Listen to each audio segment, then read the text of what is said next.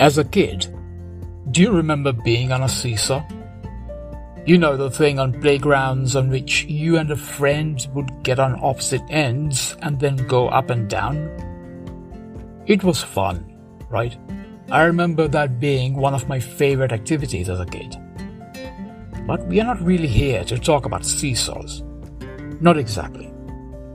What I want you to focus on today is the fulcrum, and why I want you to focus on that will become clear in a bit.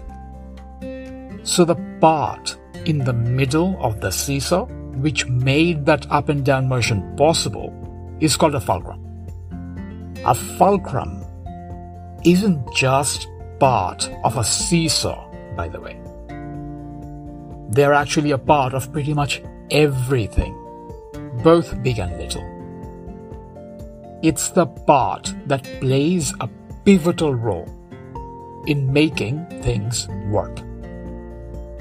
Without it, things won't function.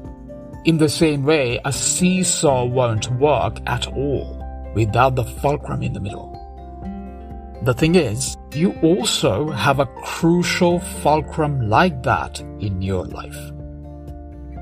What that is, why that matters, and how you can use that to benefit your life is what you will learn about in this talk. Listen to the upcoming talk to learn more.